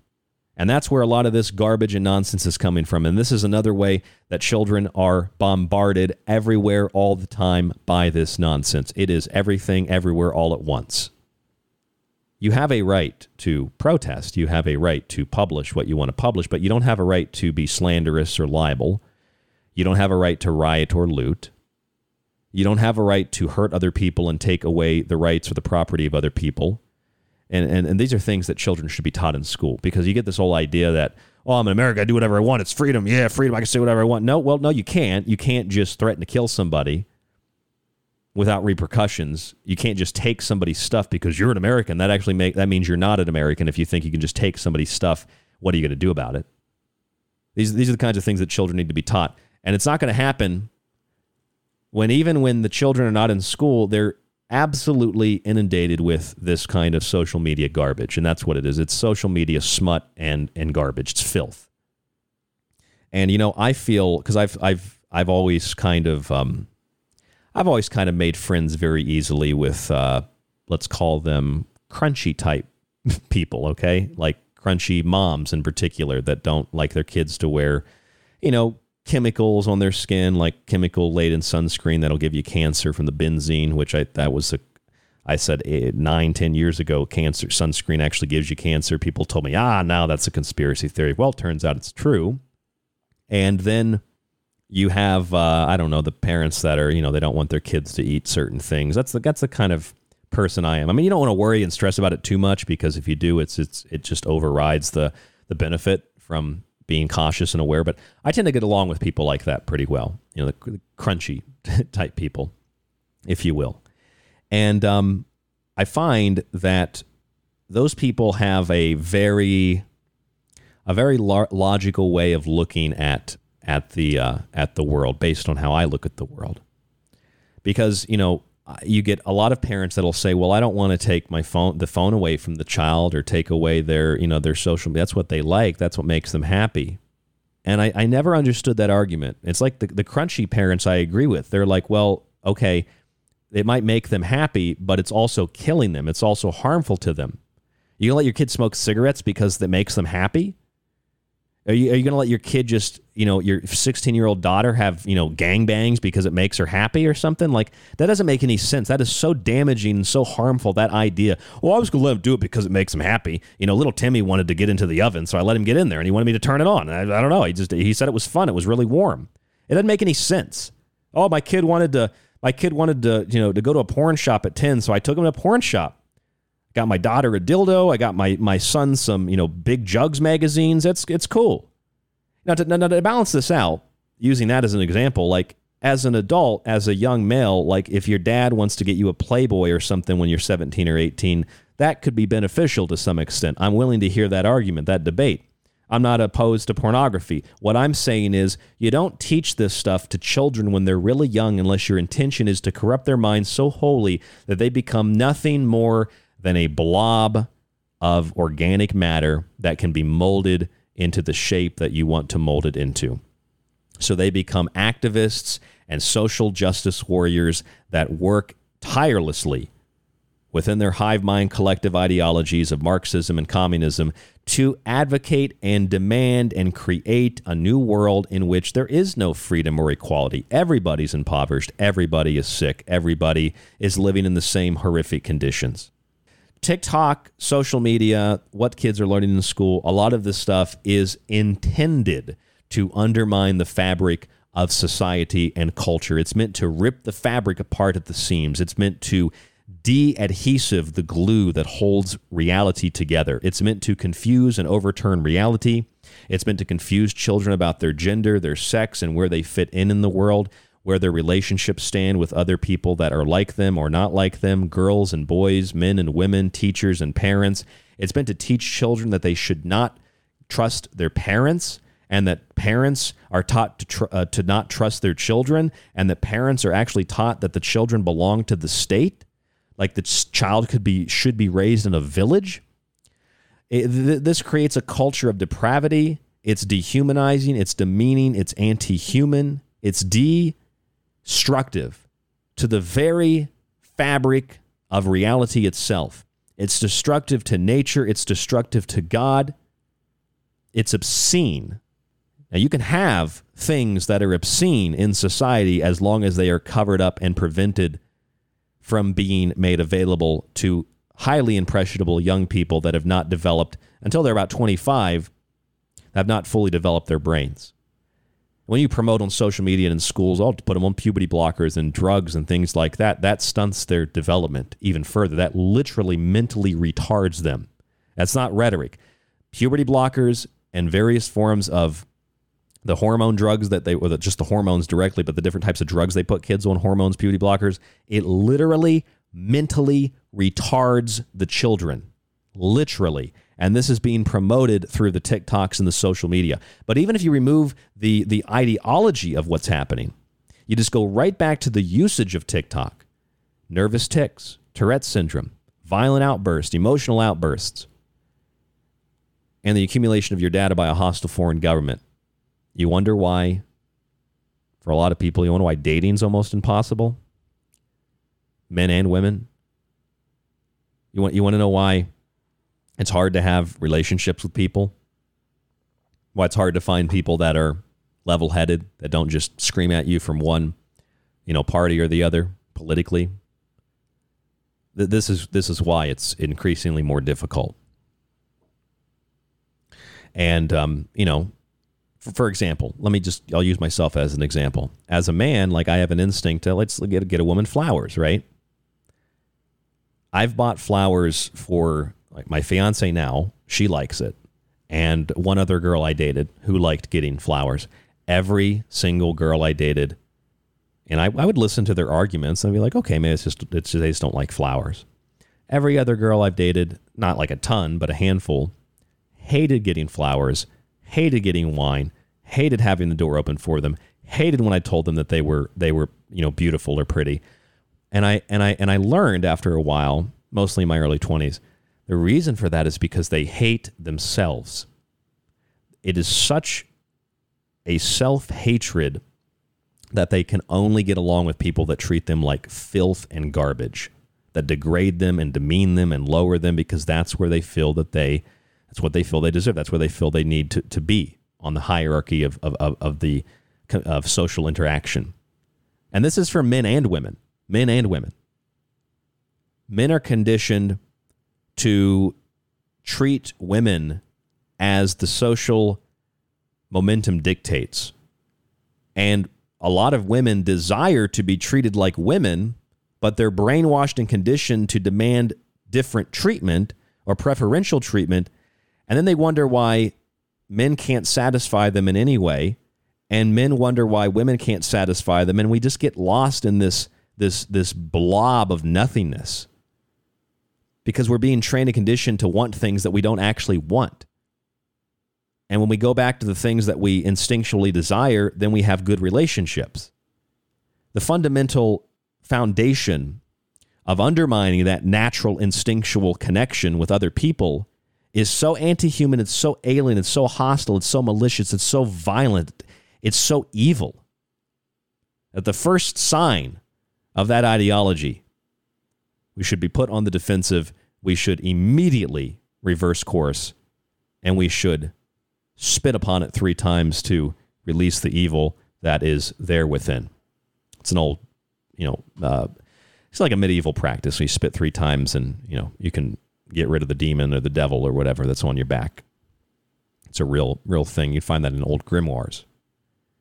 So the point tonight is, you know, in looking at all this stuff, you look at the, the the TikToks and the social media, and you look at how it makes people feel, and you look at what's being promoted there and what's being promoted in school, and you realize that there is an an active attempt to undermine not only American culture and and and the younger generation, there is an uh, there's an attempt to undermine humanity. See, only aliens and people that hate humans, who who are human, would want you to feel less social, more lonely, depressed, anxious, worried. And I just spent a little bit of time on Twitter yesterday. I never spend time on social media to post a promo. That's why I usually don't respond back to a lot of people right away because I just don't use it. But you use those things, and I used those things for a little bit yesterday, social media, and I just felt so anxious and depressed and isolated. And this is what this is what young people are being raised on. Like I saw a dad at the laundromat the other day. I still go to the laundromat, and this dad he came in with his daughter, and she's got like a bag of cookies or something, and she's eating them, sitting there, and she finishes the cookies, and she's probably like six, and this dad's guy's probably like his late thirties. She gets up and she's like, and probably the sugar rush and whatever chemicals were in the cookies, and, and she starts like screaming and dan- jumping around, and he's like, he's like, sit down, sit down, sit down, and she's like, no, just immediately, just immediately are arguing, and he's like, sit down and watch YouTube, sit here, take this, sit, take my phone and watch YouTube, like that's the interaction of parents. That should not be the interaction of parents. You shouldn't have given the daughter the cookies with the chemicals and the garbage and the trash in them to begin with. Second of all, if that's how she's acting, you don't give her a phone, give her YouTube. That's going to make the situation 10 times worse. Anxiety, depression, loneliness, isolation, self hatred, self harm, self identity issues. You think that's going to make it better? YouTube, TikTok, Twitter, Facebook, Instagram, whatever it is. Even people that don't like using those things get trapped in them.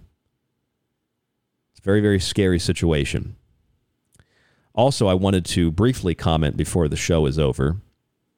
I read this morning that this WNBA star, Brittney Griner, has been convicted nine years in a Russian jail. And uh, I got to be honest with you, I don't like to see, you know, for what she had, she had some, she had like a vape pen with uh, cannabis oil. I don't like to see people go to jail for cannabis, but when someone like Brittney Griner has a contract to play in professional sports and everything is paid for and you don't have to really do anything in life except play basketball, and you're black on top of that, and you have the audacity to claim that America is a bad place and nothing happens to you, and you can have your cannabis vape pens here and nothing happens to you, and then you fly to Russia arrogantly to play to make more money. By the way, you don't make enough money here because nobody cares about the WNBA. You fly to Russia to make more money, like a lot of WNBA players do, and even NBA players. They go to other countries in the off season. You go to Russia and you bring cannabis and you try to smuggle it into the country, and then you get arrested, and then you start demanding that the United States bails you out after you don't even want the national anthem to be played at a sporting event. Look at this anti American piece of garbage, Grime or Griner, whatever her name is, Brittney Griner. Like, in all honesty, be nice if the girl could like recognize, oh, America's not so bad. Please help me get home. But as far as I'm concerned, I think she deserves what she got. I think that she deserved to be arrested for trying to smuggle an illicit substance into a foreign country. I think that she deserves to be in jail. I don't know about nine years, but that's what they decided. The max is 10, so they didn't go max. The average is five. High profile case, so that's probably why they gave her nine. And I find it really disgusting, really disgusting, that the U.S. government is negotiating with Russia on this issue and willing to exchange an arms dealer, Victor Bout. They call him the merchant of death, willing to exchange an arms dealer who was conspiring to kill U.S. nationals and selling weapons to revolutionary armed forces in Colombia you're going to trade that arms dealer who's an actual threat to national security for this pompous, pretentious, uptight, well off, privileged basketball player who tried to intentionally smuggle an illicit substance into a foreign country where she knew she couldn't take it. The entitlement of these people is legendary, and she deserves to at least at least for a year that woman needs to rot in a Russian jail before she, she, she should be brought back to the United States. Especially when we have soldiers that are prisoners of war and no, we're just concerned with this uptight, privileged, entitled basketball player. Russia did not wrongfully detain her. That's how the Russian laws are. If you don't agree with them, that's fine. Don't go to Russia. Shows you how how America isn't so bad. Hope she comes back to the United States and stands for that Pledge of Allegiance, you know, or not the Pledge of Allegiance, the national anthem. She stands for the national anthem. Maybe she'll uh, she won't take any more knees. Maybe she'll be she'll be cool with America.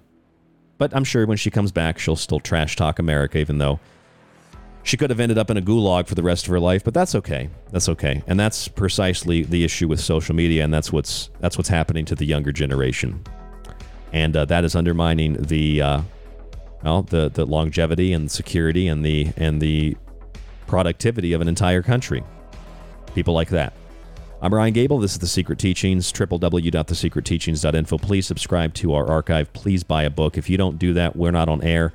Our archive is different than Clyde's, and Clyde's archive is different than ours, so you'll have to subscribe to both of them. I'd recommend you do that, both archives, Aftermath and The Secret Teachings. And check out my books on the website. My new book, Liberty Shrugged, will be out soon.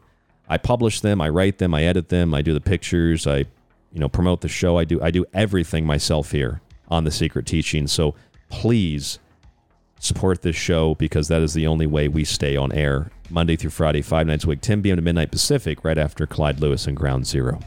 Stay safe, stay informed, stay healthy. I hope you enjoyed tonight's show. Hope you learned something. Email us at rdgable at yahoo.com if you have questions. And we'll talk to you on the next broadcast. The music tonight, White Bat Audio.